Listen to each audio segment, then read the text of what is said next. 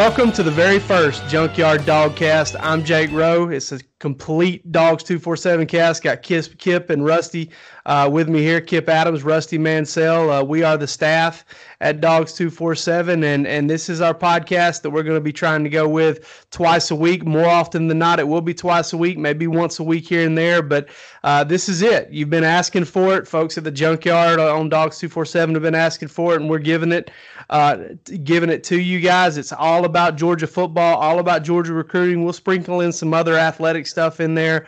But uh, ultimately, that's what it's going to be about. That's what we're going to do. We're going to cover it all. We're going to give our, you know, unfiltered opinions. We're going to give our analysis. We're going to talk about the games in the fall and and uh, prospects during recruiting season uh, and that's going to be our focus. But before we really jump into today's topics and really get going with the show, we're going to give you guys a chance to get to know us a little bit. And Rusty, I'll throw it to you, man. Uh, just kind of talk to us about your background, wh- wh- where you're from, and and and what you know, kind of your experience is in this business. Well, again, Rusty Mansell, and thank you for saying my name correctly and not Manziel. I'm not Ken to Johnny. Uh, some people ask me from time to time. Uh, I'm not Rusty Football by any means.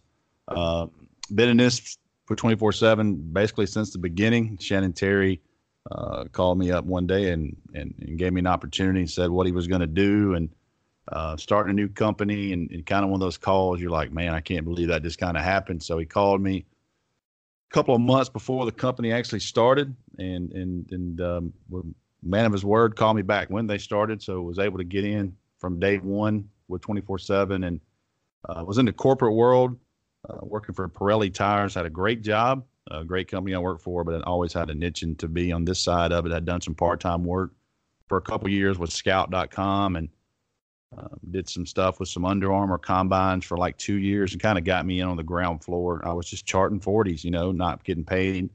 I was going to Charlotte, I was going to Auburn, I was going to Columbia, South Carolina, Jacksonville, Florida, anywhere I could do uh, volunteer work to get in this business. I did it for, for a couple years and uh, that kind of led me to 24 7. But best decision I ever made. Uh, great company, great site, great staff. I know, as you mentioned, you know, you guys have been asking for this, and I can only imagine the the feeling of Amp riding down the road somewhere in Moultrie, Georgia, listening to this because he has been on us for years about a podcast. So, for all you guys that are asking, we've got one, like Jake said, probably twice a week, sometimes once a week.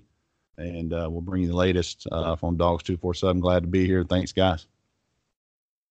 Now, Rusty, you mentioned, uh, you know, starting off from the ground floor with, uh, Shannon Terry. And for those wondering, this is uh, Kip Adams, also at Dogs 247, as Jake said previously. But, you know, myself, uh, this is uh, just now coming into year 13. I've been doing this, and I put in some time at at rivals.com started out in 2006 just to age myself here i originally responded to a MySpace message from a, a, a coworker that, that we all have spent some time with in, in the past, and Chad Simmons, uh, asking MySpace. MySpace, wow, asking for help filming football games. Back in the days before, uh, you know, before Hudl, we had to actually film these games ourselves uh, with the camcorder, and uh, spent a lot of time doing that for Chad. And and really, uh, one of my favorite memories was going up again to film Bobby Massey, the offensive tackle up in Virginia. Again, before Hudl, I, I drive up there about 13 hours and get up there, and the coach looks at me and kind of shakes his head, looks at the ground, and says, uh, you know, he pulled his hamstring last night. He's not playing today. Sorry about that. So uh, I basically just uh, turned around, got back in my car, and drove back home. Got home just in time to uh, open up my store. I was also uh, running a Subway restaurant at the time, working both jobs, and, and you know, come to do this full time. You know, after a couple years of, of learning the business, and and then spending some time at uh, got the opportunity to work at ESPN. It was an easy decision at the time. You, you really don't say no to the four letter network.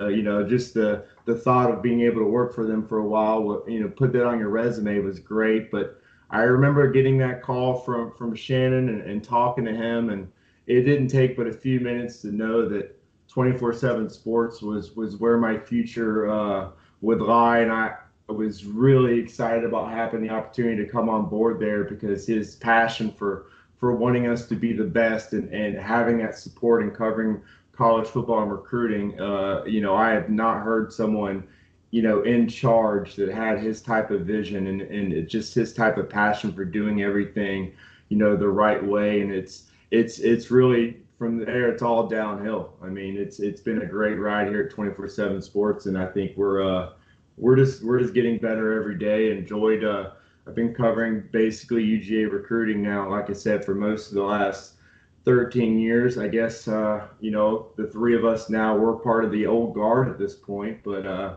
you know I, I think it's been a pretty good run, and, and I think we got a, a lot of fun ahead of us you know, it's first time I think I've ever heard both of y'all's stories, you know, kind of in depth, you know, and, and, you know, with detail and, and mine's not all that dissimilar. I, I, uh, I was a uh, high school teacher and I had coached some high school football. And, um, you know, my, my, I think it was my first year, maybe it was my second, but I think it was my first year not coaching um, I had some extra time on my hands. I reached out to Kip and and uh, uh, Radi Nabulsi at the time, who's over at UGA Sports, and uh, you know those guys were were helping run the site there. And and I reached out and I was like, hey, is there any way I can help you guys out? You know, not looking to get paid, just trying to get an idea of the industry. I know a lot of coaches, and um, you know, I'll transcribe stuff. I'll uh, I'll, I'll work message boards. Uh, you know, I'll do some analysis stuff and uh, didn't do a whole lot um, because it ended up being, you know, I found out. I guess I got my first crash course in how much work it takes to to be involved in this business uh, then because uh, I, I, really didn't produce very much content at all.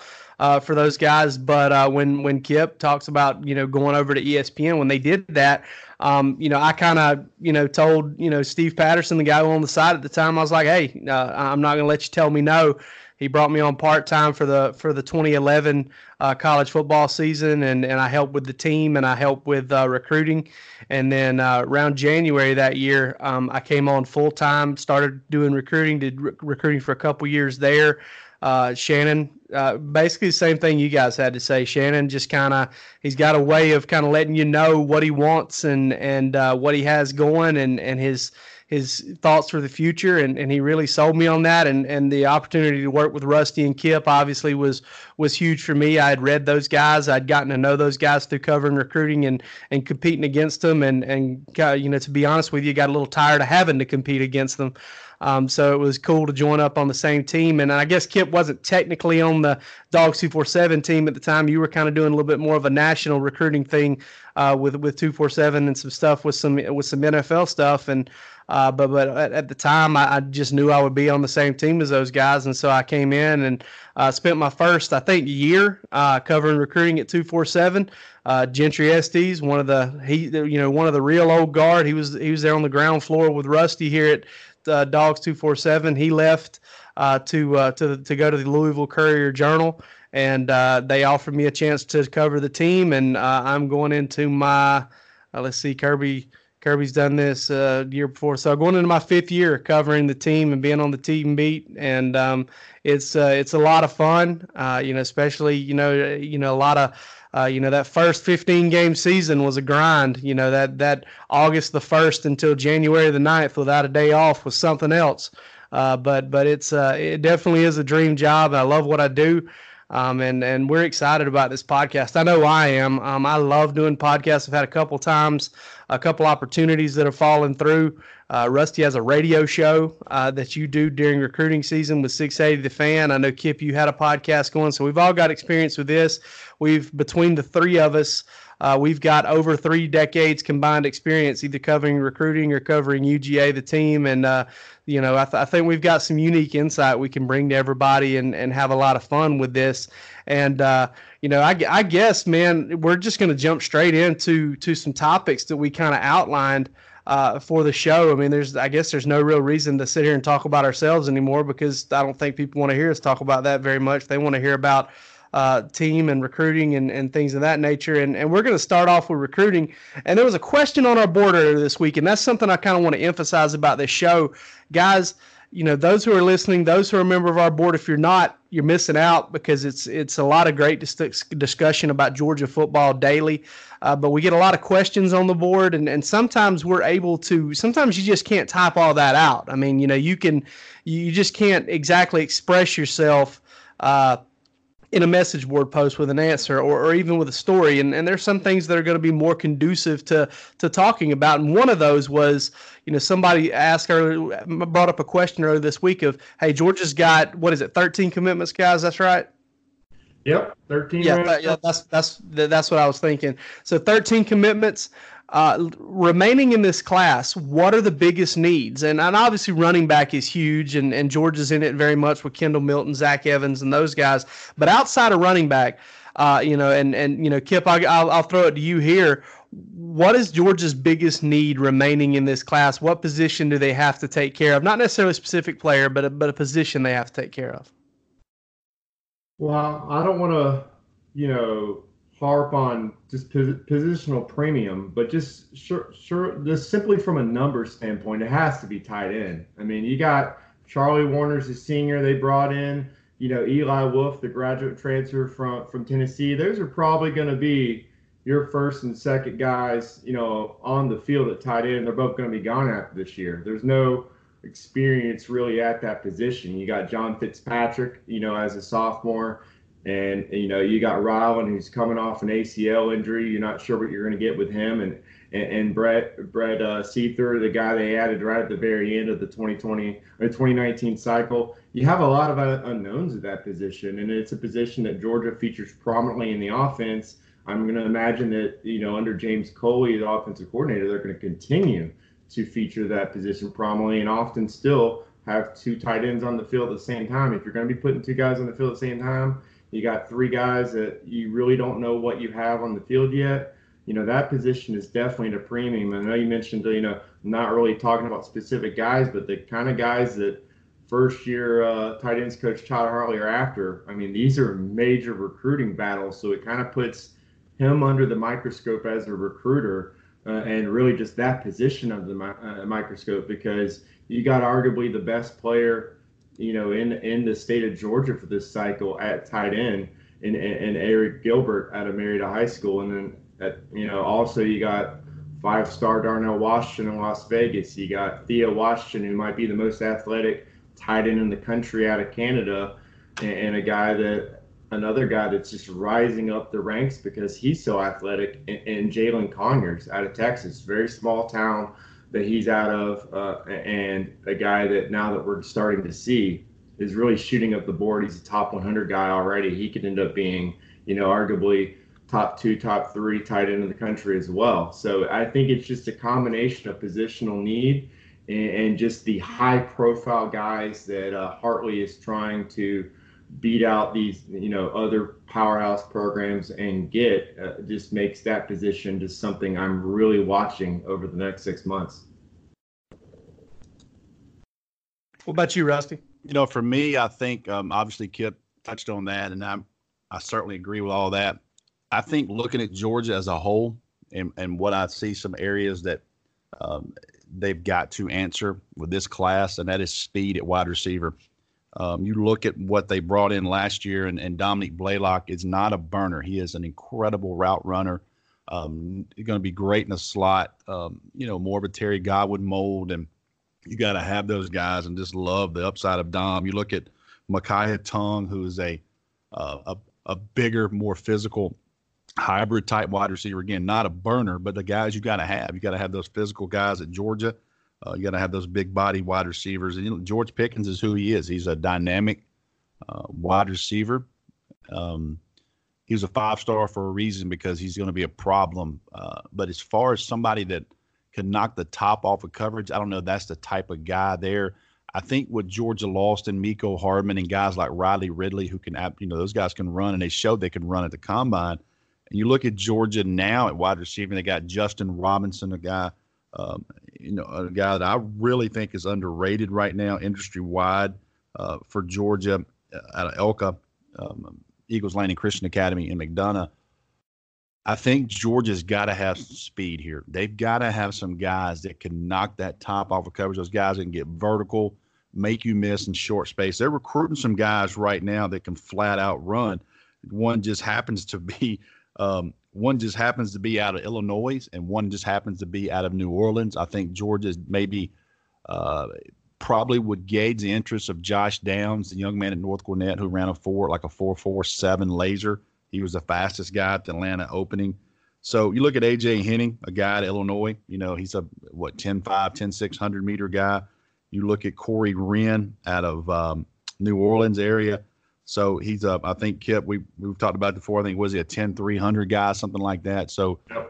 Georgia is looking, and they've got to have speed. They have got to add some speed in one of these position spot, uh, one of these position spots. They've gotten bigger.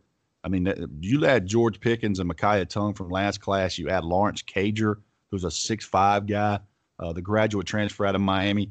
I think it's very important they replace Mecole Hardman and, and, and Riley Ridley, who guys who can run. Uh, at the end of the day, you're going to have some guys that can just flat out run by people and make people miss. So I'm not saying what they have is bad. They needed all those pieces. But I think if you look at a, a, a position other than running back, they got to add some guys with speed. And I'm going to be very interested how they do that in this class.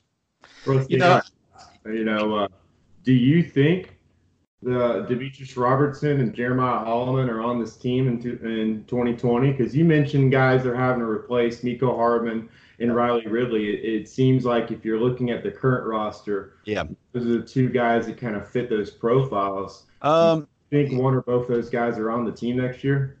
If Demetrius Robertson, I know a lot of people around him, and I said this last year. And look, nobody would have predicted – and I found out a little later kind of why. I mean, when he when he left Cal, right or wrong, that dude he just he kind of checked out. He did he didn't work out a ton in the offseason. It took him literally from the all complete offseason to try to get into SEC football shape. He's in that shape now from everything I've heard from everybody.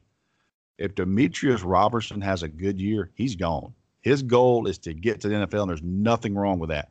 That was his goal the whole time. So you look at that and say, if this guy who is a 10 4, 100 meter high school guy, we saw it. We watched him run from a ninth grade on, uh, like 22 foot, 23 foot long jumper.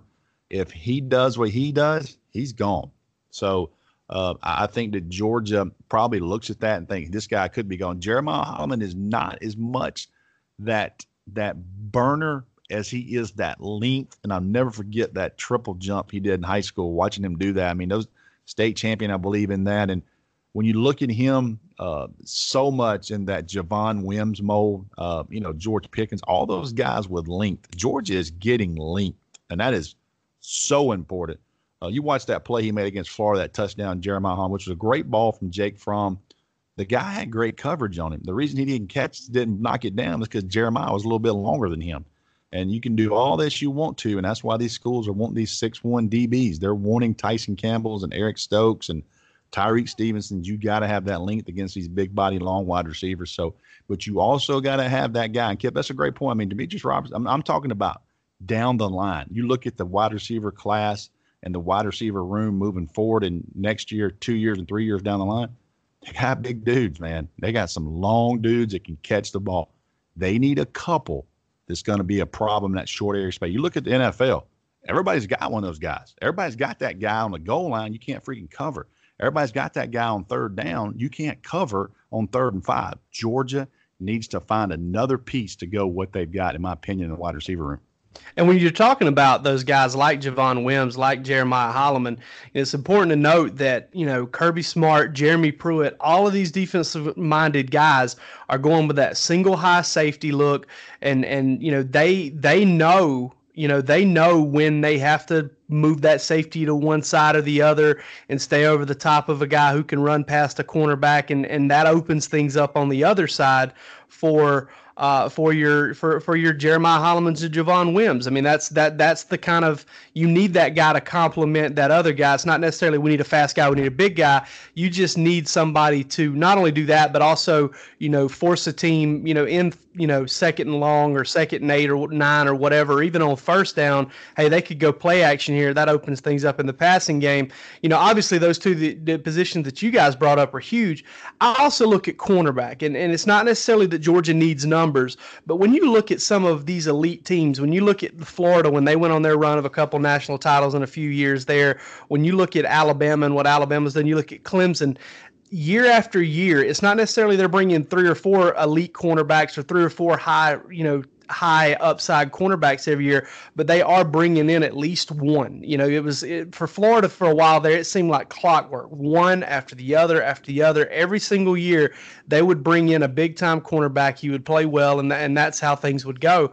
So Georgia has to do the kind of the same thing. I feel like with with what they've already put at cornerback. I don't know if it's as important as the two positions you guys brought up because I'm I'm completely on board with that, and and, and especially wide receiver as as kind of one that not a lot of people are talking about. But cornerback Kelee Ringo, I think that's a guy that Georgia um, very much needs in this class. They very much needs that type of guy uh, because if they're going to put their cornerbacks out on an island and they're going to you know try to load up and stop the run and put teams in second and third and long, you got to be able to get up in somebody's face, knock them off their route, run with everybody, and and you know I think the cornerback may be a little bit of a uh, kind of a behind the scenes you know low key position that that Georgia really needs to hit on um, for at least one maybe two guys in this class. Moving on to the team stuff and and you know obviously Jake Jake Fromm's kind of a little bit of a polarizing figure. He is a little bit on our board. I think you know by and large I think folks realize what he's done has been really good and and he's done a lot of great things for the University of Georgia already. But but a, a question I want to ask you guys his legacy. Georgia doesn't win a national championship in one of the next two years, or, or, they don't win one this coming year, and, and Jake Fromm, you know, decides to go to the NFL draft. What's his legacy, Rusty? What what what is what is Jake Fromm going to be known for if Georgia doesn't win a national title? Um, I, I, can we can talk the rest of the show on that. That's a that's a very good question and a lot of different angles there. I'll say this about Jake Fromm. Um, and when Jacob Eason was committed to Georgia for so long. He was he was the guy. He was the next dude. Um, he was going to be, you know, the future of Georgia quarterback. Kirby Smart comes to Georgia, and the first person he goes to work on is Jake Fromm. Gets him flipped, and Jake Fromm from day one.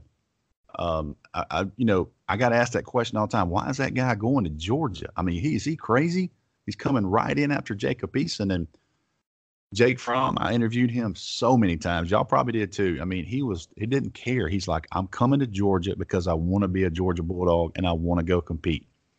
And he should be um, a fan favorite for for years and years for what he, the decision he made to come to Georgia, um, and and ultimately wind up being the guy. Now, on the flip side of that, a lot of this is going to come down to and and it shouldn't. But a lot of this is going to come down to what Jake Fromm does this year as a third year starter.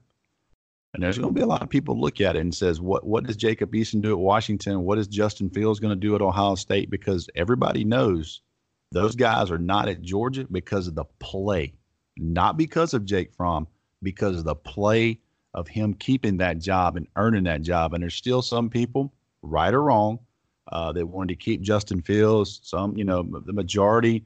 Uh, there were some guys that really thought Jacob Eason needed to get a shot back to get his job. Kirby Smart and them, obviously, they dug in with Jake Fromm. There's a lot of different angles, but the end of the day, for me, Jake Fromm should be a, a, a lifetime Georgia Bulldog favorite uh, for for coming to Georgia and competing when everybody probably around him told him he shouldn't. He's won a hell of a lot of games already. Uh, national championship game, Rose Bowl game. Um, some of the plays we were just talking about speed.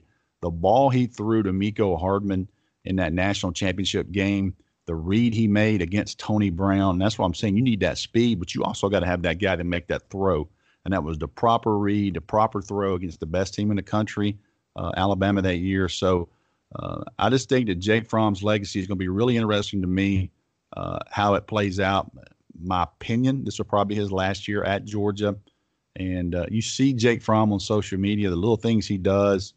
Um, you know, I watched a video from him yesterday at Camp Sunshine and, and the, you know, him being there and what it meant to those kids. And you could tell in Jake, uh, that meant a lot to him uh, to do those types of things. You see that social media, he took, you know, uh, he took like five or six guys fishing this weekend. And, and, you look at big Jordan Davis out there in a fishing boat and uh, you know, and you look at all those guys, you think, man, that, that's that's what a quarterback does, and he leads, and uh, I think that he should be a fan favorite. But there's going to be a lot to his legacy uh, based on this season. Yeah, I mean, you bring up a great point. He he basically had he got sandwiched in between two guys that, when you look at their skill set, everyone says these guys have first round NFL draft tools. He basically sent both those guys to the transfer portal with the way he played, and and oh, he, packed them up. He is the basically he emphasizes what Kirby Smart wanted to bring to Georgia, though. Kirby says iron, you know, sharpens iron. He, when you ask him about any position in the field, whether you think you have an established starter or not, he always talks about competition. We're going to have competition at every position. And basically, you talk about him immediately going to recruit Jake Fromm. Well, now you know why, because that's ex- he saw in Jake exactly what he wants every player on his 85 man roster to do you know, you can go beyond that. He wants the walk-ons to do that. Is to come out there and compete every day. And you know, you get these cliches thrown around in there about you know him being a guy who's a film junkie, but it's just true. The yes. guy learned the playbook as soon as he got on campus. He dove right in before he got on campus. And whatever they gave him, he just you know he took that. He became a sponge, absorbed that, and, and that's why he was able to do what he was you know what he did as a freshman. I mean you talk about the last 30, 35 years of Georgia football and the quarterback play, no one else has taken them to a national championship. You know, he's taken them to two SEC championships. Yep. You mentioned that throw to Mecole. I mean, I'll, I'll that throw for a touchdown against Alabama and, and this past SEC championship game to Riley Ridley uh, was an incredible throw. It was definitely an NFL throw in my eyes. And, and you already look at what he's done in, in two years. He's in that he's in Georgia's Mount Rushmore quarterback play already. I mean, you have Aaron Murray, you know, you, you have David Greene up there, you know, Buck gets his own spot just automatically. I mean, he's got to be that next guy. I mean, uh, you know, he, no offense to Matthew Stafford, no offense to, I mean, even DJ Shockley, the incredible what he did, just waiting, standing there, watching David Greene do what he did, and then when he got his chance, he took it and ran with it. But well, I mean, when you're looking at the top four quarterbacks who've ever you know suit up for Georgia, I think regardless of, of how this season goes, I mean, obviously the expectations are that Georgia once again is competing to get in that playoff. I mean, if he has the same, just if he doesn't even improve this year, if he has the same year he had last year, yeah. I mean, he's a top three quarterback to ever suit up for Georgia, just as far as like talent, skill, and what he did on the field, the completion percentage, uh, you know, uh, the the touchdown interception ratio. He gets thrown on that game manager label on him all the time. I think, you know, what he does is manage Georgia to wins. What he does is is make the plays that that are needed, and, and but he, he makes the big time plays without losing the football, without causing his offensive coordinator to throw that hat on the ground. You know, we saw Spurrier, he would do that multiple times in the game. He would rotate his quarterbacks because he would get so mad at them. Fromm's never really had that happen to him at Georgia in his first two years. And really, when you think about most of these guys are, you know, like Aaron Murray, these guys that are redshirted, David Greene, like his first two seasons being in college, he's playing at a level that a Georgia quarterback has not played at before as a freshman and sophomore. We have not had that quality of play from a quarterback before Jake came on. So yeah, his legacy is obviously going to be what happens this season. Does he get them back to the big game? But I think already he's established himself. Like I said, he's in that Mount Rushmore Georgia quarterbacks, and and fans are really going to miss him when he's gone. I mean, Kirby is recruiting at an incredible level, but the quarterback position is just so difficult. You not you don't know what you're going to have until you know they get on the field and, and, and he's had a couple, you know, six, seven games under his belt before you realize what you had at quarterback. And I think Kirby realized really quickly he had something special in Jake Fromm. You know, real quick, I'll touch on something, Jake. Um, I'll never forget being at the Army All American game that year. So we had Tua and Jake on the same team, which is so ironic. Uh, but he wanted Tua wanted to play with the Alabama kids on the East, and um, so put those two guys together. I remember being in the players' lounge maybe the second day, and just sitting around, and I was at one table and kind of some kids were sitting right behind me. And I never forget this about Jake Fromm. The two kids were talking, and I can't remember who it was. I just remember the conversation. And they were talking about the offense and picking it up. And the other kid looked at one and said, I'll tell you what, if you want to know what's going on, ask that quarterback from Georgia. He'll tell you exactly what's going on. And we're on day two. That's how quick he absorbed things. And he had everybody lining them up that week. This is where you go. This is where you go. I mean, this guy picked it up so quick. Uh, that kind of led me to believe that, hey, everything you hear about the football IQ is real.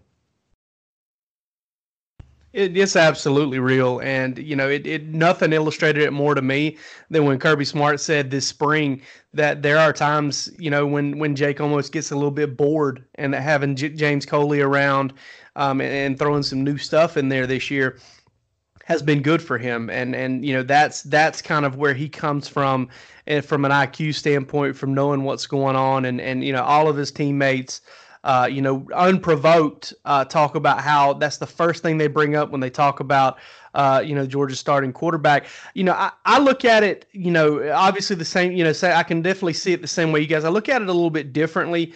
Um, you know, obviously he's always going to have his detractors. He's always there's always going to be the people that felt like Jacob Eason had more upside and that Justin Fields had more upside, and that those guys could have been, you know, had had been could have been a little bit more of a a quarterback driven offense leader. You know, they could, you know, Georgia's offense isn't necessarily quarterback driven from a number standpoint. They don't ask Jake Fromm to do the same things that that Auburn asked Cam Newton to do. That you know that uh, that uh, I'm sorry, uh, uh, Clemson asked Deshaun Watson to do. Not just from a running standpoint, but just from shouldering the entire load of the offense.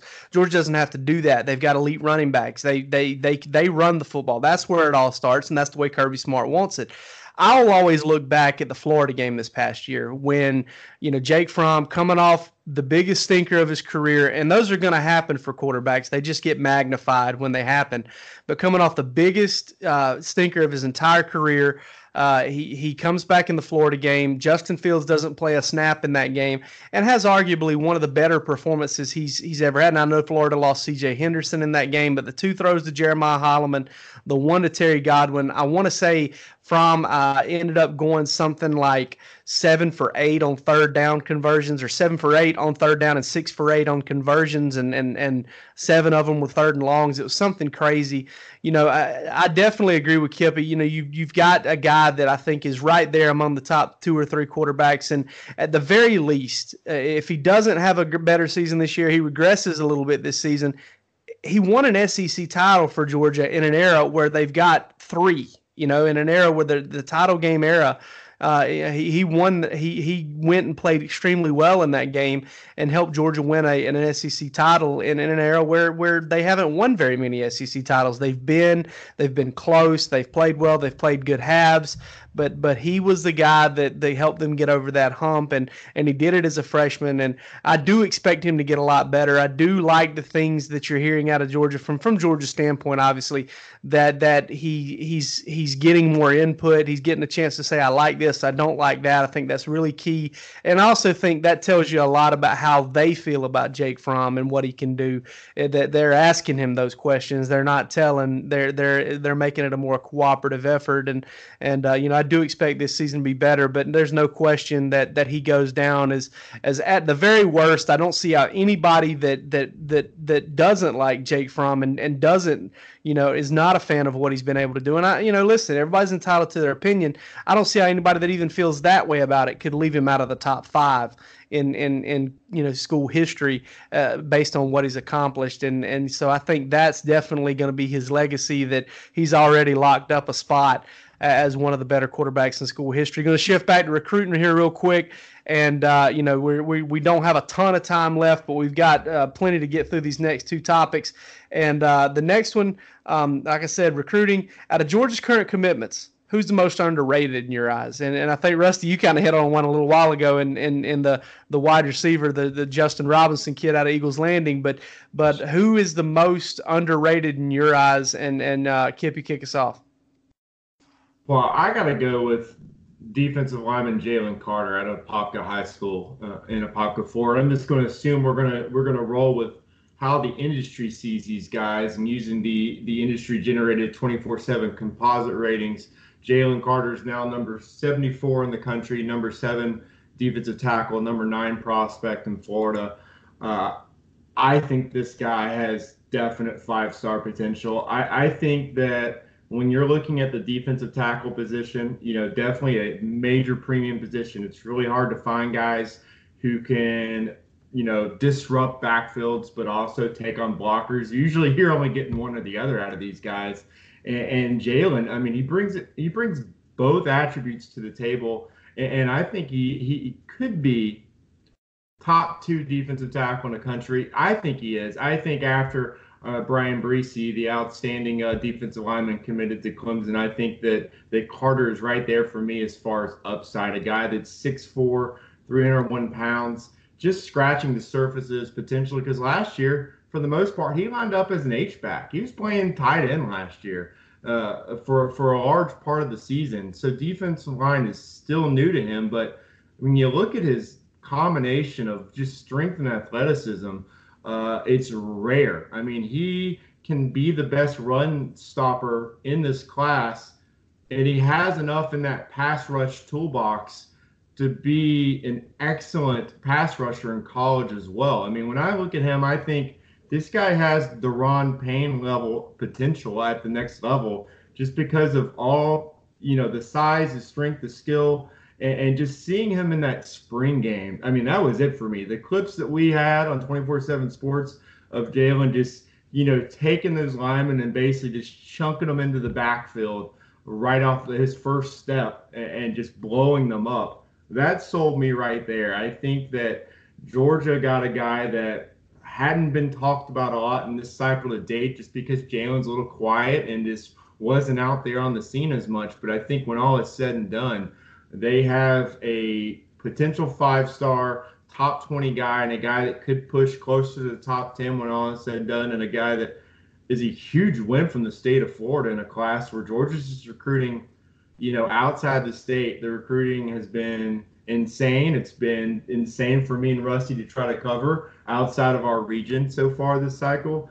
Uh, but I, I, think this is going to go down as one of the, if not the biggest recruiting wins uh, for for Tray Scott, for for Scott Fountain, the area recruiter there, and, and just for G- Georgia in general, getting him beating out, you know, making sure that none of the the in-state schools were able to get in on there, and as well as you know Alabama, Auburn, Clemson, and all the other programs. Uh, I, I love Jalen Carter and what he brings to the table. Rusty, you can't say the punter here, by the way. You can't you can't start talking about punters. what a great, glorious day that was. Kip called me the night before and said, "Hey, I got I got your Christmas gift early." I said, "What is it?" And he goes, "We're getting a kicker commit tomorrow." I was like, "Don't tease me, man. Don't tease me." And that's right. The kid's a kicker. I don't know why I said punter, but yeah, yep. that was that was a great that was a great troll post that morning for sure. Man, the coffee was so much better that morning. That was all I was posting, and everybody just flew off the deep end. Um, God, that was a great morning. I've been waiting a couple years on that one, and if you don't know the story on that, I, I unfortunately at one point misread our community a little bit. Kind of told them there was going to be some momentum. oh, hey, I broke an all-American commitment. And let me tell you something. That board, if they could have got a hold of me that night, there'd have been nothing left of me but like an old broken toenail because they were so hot at me um, You'd look like you would have looked like Foghorn Leghorn. There'd have been so many feathers on you, dude. July is just around the corner. They were ready to just just just tar and feather me, but uh, no, I'm not the kicker. Definitely, you know, I, I think when you look at him, the the Alabama mold, because um, I know the stories there, Adam Griffith and all those guys. I mean, they basically have a kickoff, and and you know when he came over and won the competition a couple weeks ago, I had another friend that was. Um, I had another friend that was um, there uh, at that kicking camp, and and um, you know that that person told me that hey, there's a kid here from Texas that um, is the real deal. And I didn't know who that I didn't know who the kicker was, but uh, you know the people I had there that kicking camp that day definitely reiterated the kid from Texas is the real deal, and he wound up uh, getting the scholarship, which was which was he earned that. So I'll go with uh, another guy though. I touched on him earlier is, is Justin Robinson um, out of Eagles Landing Christian, and You know, when you see him in person, um, it's such a such a he's six four man. He and you know I use this word a little bit, but he's a dude, um, and, and he plays safety. Uh, I know that Notre Dame wanted him at safety, um, and I know that um, you know some other schools had him high on their list as well. But the biggest thing in the last couple of weeks, you know, he's had a hamstring he kind of dealt with. I watched him at a 707 in March, uh, tried to play some with Cam Newton's team, and his hammy just was was tight. They kind of went through spring ball, and um, he was okay. And toward the last, I think, two days, injured again. Uh, still played great against Stockbridge. See some of those clips from that game, and a very good team. Um, I, I, think um, you look at him and look, he's a four six flat guy which is fine. I mean, people freak out sometimes when you're that size. We talked about the length earlier. He's a four six flat guy, uh, and that's fine. That's what he is. And Hines Ward, a four six flat, four six five guy. You make the best with your ability of what you got. But I think that Justin is underrated right now, and and more more so, even more so after talking to coaches because they were there back to back weeks at the seven on seven in Georgia that we're unable to attend anymore. How that that that, that crushes me, but the seven on seven, uh, I talked to multiple teams and they're like, hey, that kid at Eagles Landing is the real deal. We couldn't do anything with him.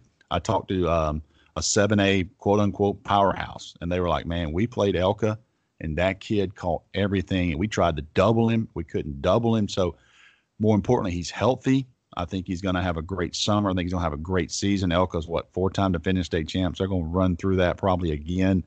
Uh, but I think the industry is going to see Justin Robinson probably a little bit under the what he is, but I think Georgia fans should be excited because he is long. He's a very good football player. Could care less about recruiting. Um, he is all about playing football, being a good teammate. Uh, comes from a great academic school, so I think he checks all the boxes for me. And I think that um, I think he's definitely a little bit underrated right now. I want to jump back to the defensive line where I I like Warren Brinson a lot, and and it's not necessarily the film. It's not necessarily, you know, I, I like that. I, I love what he brings to the table in terms of a frame and, and a raw, you know, I, I guess uh, a, a, just a raw canvas to work with. Um, you know, he, he's big, he's long. Um, he, he's he's only you know he's he's not even quite a 300 pounds, but he's going to be that. He's going to have that potential.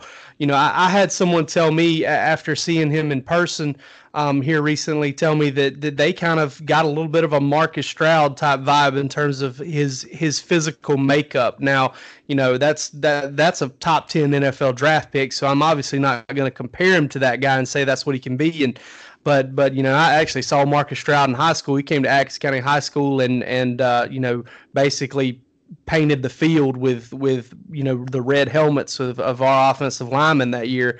Um, but but I, I like his physical makeup, and there's another reason, and you guys know this just as well as I do.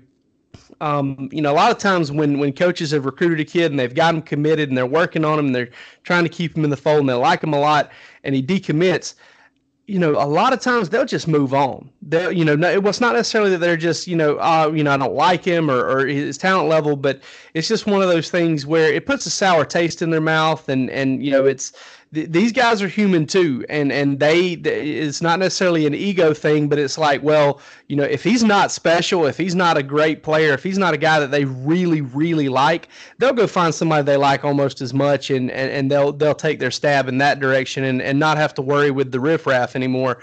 Well, when Warren Brinson decommitted from Georgia, they stayed on him and they got him recommitted. Um, you know, you saw Georgia do the same thing with Adam Anderson, and I think that speaks volumes about what they think about him as well.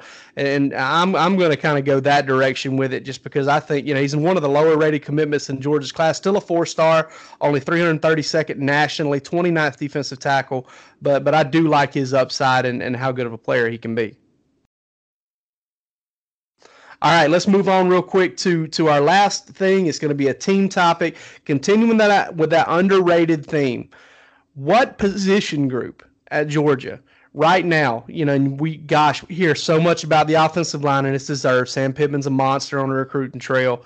Uh, you know, Georgia's really good at a lot of positions, but which position going into this season do you feel like is is going to maybe be a really really good position group, but but it's not necessarily getting uh, the pub it deserves? And I, will lead off here. I'm going with inside linebacker, and, and I'm going that direction because I love the mix of of talent, of experience. I, I think finally Georgia has the amount of inside linebackers that Kirby Smart wants to be able to use in certain situations. When you looked at what they used to do at Alabama, you know, they had your CJ Mosleys and your Dont'a Hightowers, but those guys would slide around, uh, you know, based on the sub package and do different things.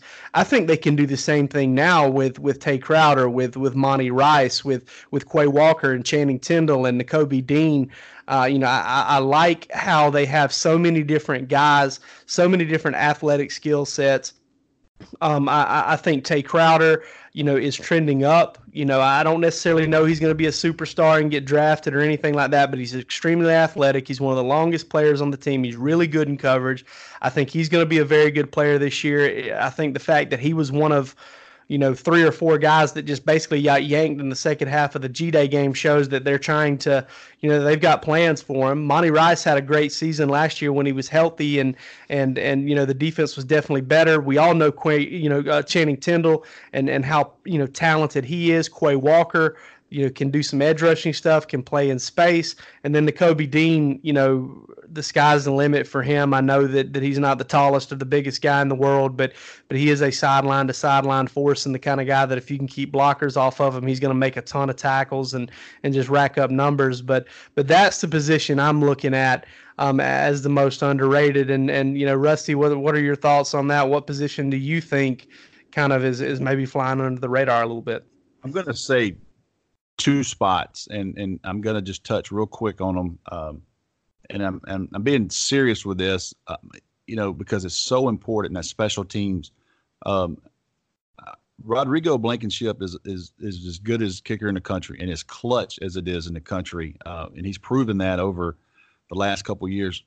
I'm I'm gonna go with Jake Camarda is gonna have a big big turnaround year. I'm telling you, I don't I don't know enough about punters and kickers, but I have never been around somebody that can boom it like this. And and for whatever reason, couldn't really put it together in games right now. I think he's going to have a big turnaround. I just I just have that feeling because he's such a special talent, great kid, working hard this summer right here. I think special teams now they got to get a kick returner, obviously with Mecole and Terry gone. We'll see what they do there uh, with some guys, but I think special teams is not getting enough, and it's such a big deal uh, in games. But I think Jake Camarda and, and, and Rodrigo are going to be big for Georgia. Uh, people don't really talk about it. It's not the sexy positions. Don't talk a ton about the kickers, but let me tell you something. Let one of those guys miss it, and they'll be front page headlines. Or let one of them make it the Rodrigo deal, uh, Notre Dame, and those type of kicks against Alabama national championship. That's what that's what wins games and keeps you in games uh, with the kickers. But um, you know, I also think uh, the interior guys. You talk about the offensive line, and everybody talks about those tackles. Let me tell you something. Trey Hill at center is is it was was basically the word that was given to me is a dancing bear, and that's a great thing when you're an offensive lineman and as big as he is. But you look at how nasty the inside guys are: Solomon Kindley, Jamaree Salyer, and and Ben Cleveland, and those types of guys. You go against those dudes for four quarters and have those guys double teaming you, uh, you make a business decision. You know, how bad do you want to be in there? And I know everybody talks about the Georgia offensive line. They always start with those two tackles because they're freak shows and they're NFL top picks. But uh, those inside guys, Maynard, Cade Mays, another one. They, they're going to have some physical, athletic, flat out, nasty big guys inside. And I think two positions are the inside interior offensive lineman – and the special teams is going to be a real strength uh, for this Georgia football team. Rusty stole my thunder with those specialist picks, man. I think Jake and Rodrigo are going to be lights out this season. That was my pick. So I'm going to call an audible at the line here and actually go to the line. Jake, you mentioned, you know, the arrows pointed up on on Tae Crowder, inside inside backer. I think the arrows pointed up at a couple guys on Georgia's defensive line. You look at, you know, really all three positions. They have a guy whose stock is up. Malik Herring coming into his junior season, the light really started to come on for him last year. I, I was really impressed by what he was doing, both you know setting the edge and getting you know being a little bit disruptive off you know off the edge as well. And if you have a healthy David Marshall to yeah. that to that duo, if he comes back healthy and, and, can play the way he had before. I mean, that's an outstanding duo right there. And you're really you have a a, a, solid duo at all three positions. I mean, Michael Barnett is a guy who's coming on. I mean, I think he's ready to be a presence now, you know, in his final year. And, and really, what he's really doing is helping push Jordan Davis in year two. I mean, Jordan Davis is the guy that we look at and say, this guy could really take over ball games if, if he can play enough snaps, if he can have his weight in check and stay on the field long enough he could be a guy that really gives opposing offensive lines trouble. I mean, just his power at the at the point of attack is you know pretty unparalleled as far as what George has been able to put on the table. Uh, the field the, the last couple years, they haven't had a guy like that who could just take on multiple guys and really free up those backers that that Jake talks about coming on. So you look at that deal, and then you go to defensive tackle uh, arrow pointing up for Devonte Wyatt. I really liked what I saw from him as well. And, and, we need, you know, Georgia needs that 2017 version of Tyler Clark to come back as well. I mean, that's you have that deal duo with Tyler Clark and Devonte Wyatt, a defensive tackle. This defensive line is going to be really giving people problems. And Kirby talks about havoc plays. You're, you know, you're really hoping to get a lot off your edge guys at outside backer the defensive line is is asked to do a lot of different things most of the time. But when you can get a push from that front three and you can have guys in the backfield, it makes it a lot easier for the rest of the defense, the entire front seven. And they ask a lot of these guys, and I think that with this group, they're finally ready to you know to, to put a lot on their plate and, and take some off the plate of the other guys. And I'm not even mentioning rising senior Julian Rochester. He could really be kind of that third guy in all three positions. He started out at nose, but really, you look at him, he played better at defensive tackle, defensive end last year, really, than he did as a nose. He kind of found that niche, even though he's kind of a bigger guy. So I think you look at those six, seven guys right there, if they're healthy and they're, they're playing the way that we think they can. Uh, I think Georgia's going to have one of the better defensive line units in the country and really give Tray Scott a feather in his cap when it comes uh, time to really recruit uh, at his position over the next cycle. I know that's a real big position this class and last class, and I think this group is going to make him look really good by the end of the 2019 season. I like that one a lot because I think that the key for this defensive line, when you looked at the 2017 defensive line, you had that anchor in the middle and John Atkins. Um, you know, I felt like Jonathan Ledbetter was a little lighter, a little bit more explosive, more in that Malik Herring role. But you also had the one-two punch at that three technique position with Clark and Trent Thompson. They've got that back now and and you know I think that's it's enormous. You know, Kip. I mean, Rusty, you talked about a minute ago about those all those double teams and all those business decisions you make. That three technique, and they're not always in a three technique. They're in a two. They're in a four eye. They're even in a four technique at times. But you you're eating a lot of guard tackle double teams, or at least double teams at the point, and then you've got a combo block moving to the second level. That'll wear you down. And I didn't think early last year Tyler Clark had as much help from Devonte Wyatt as he got later. I think he kind of wore out, wore down as the season went on. But when it was Clark and when it was Trent Thompson, and Trent Thompson was especially when Trent Thompson was playing at a higher level at the end of the season, um, that they didn't lose anything when another guy went in, and and that is the position. Uh, you look at the NFL, you can look in just about any defense. That three technique position is the biggest playmaking position on your defensive line. Um, you know, there are some guys that do it from other spots, but but a higher percentage of the time, it's the, it's that defensive tackle guy, the guy that gets the chance to line up on or outside of the guard, but inside the tackle, who who gets a chance to make the most plays. Um, and and that that Georgia has a dynamic duo there. They have depth in Julian Rochester, and just like I said with the outside line, inside linebackers, and just like Georgia can with the outside linebackers, mix and match, role play, do different things for different teams and really get creative. Jake, let me uh, end this or uh, touch real quick on the end of this conversation on this particular subject. So we're we're we're recording this. This is June nineteenth. I'm gonna give you both the name. Just we'll put this in here on June nineteenth, and we'll revisit this. I'm gonna give you a guy that nobody's talking about. That I've had two different sources tell me the light clicked for him. He's healthy this spring. Justin Young, senior out of Grayson High School. If they can get wow. if they can get Jawaan Taylor type minutes out of him, like Jawaan did in his his fifth year senior year, I think from what I'm hearing, if he stays healthy, he's going to give them a little bit more minutes than maybe anybody else is thinking. Just just tuck that one away for a little while. But I heard Justin Young at times had a really really good spring.